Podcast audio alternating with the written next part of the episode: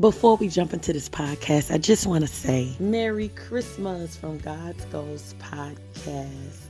As we celebrate today our Lord and Savior's birth, just remember He was birthed, He lived, He died, and He rose again just for you. He loves you. Believe it. Have a Merry Christmas.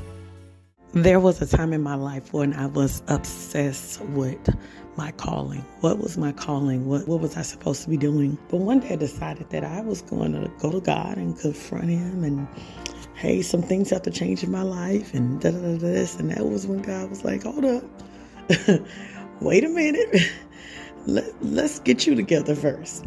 And just like that, and it wasn't instant, but when I say just like that, uh, you know, God gave me a revelation, and I, instead of chasing what my quote unquote purpose was, I started chasing God.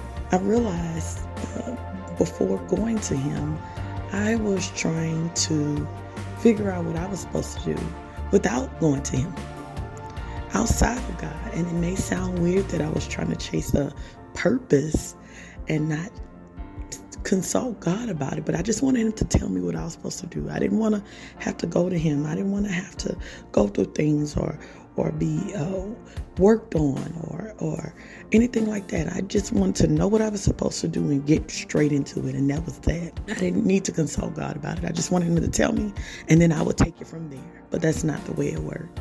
So I realized instead of focusing so much on what the purpose was, I would focus on following God.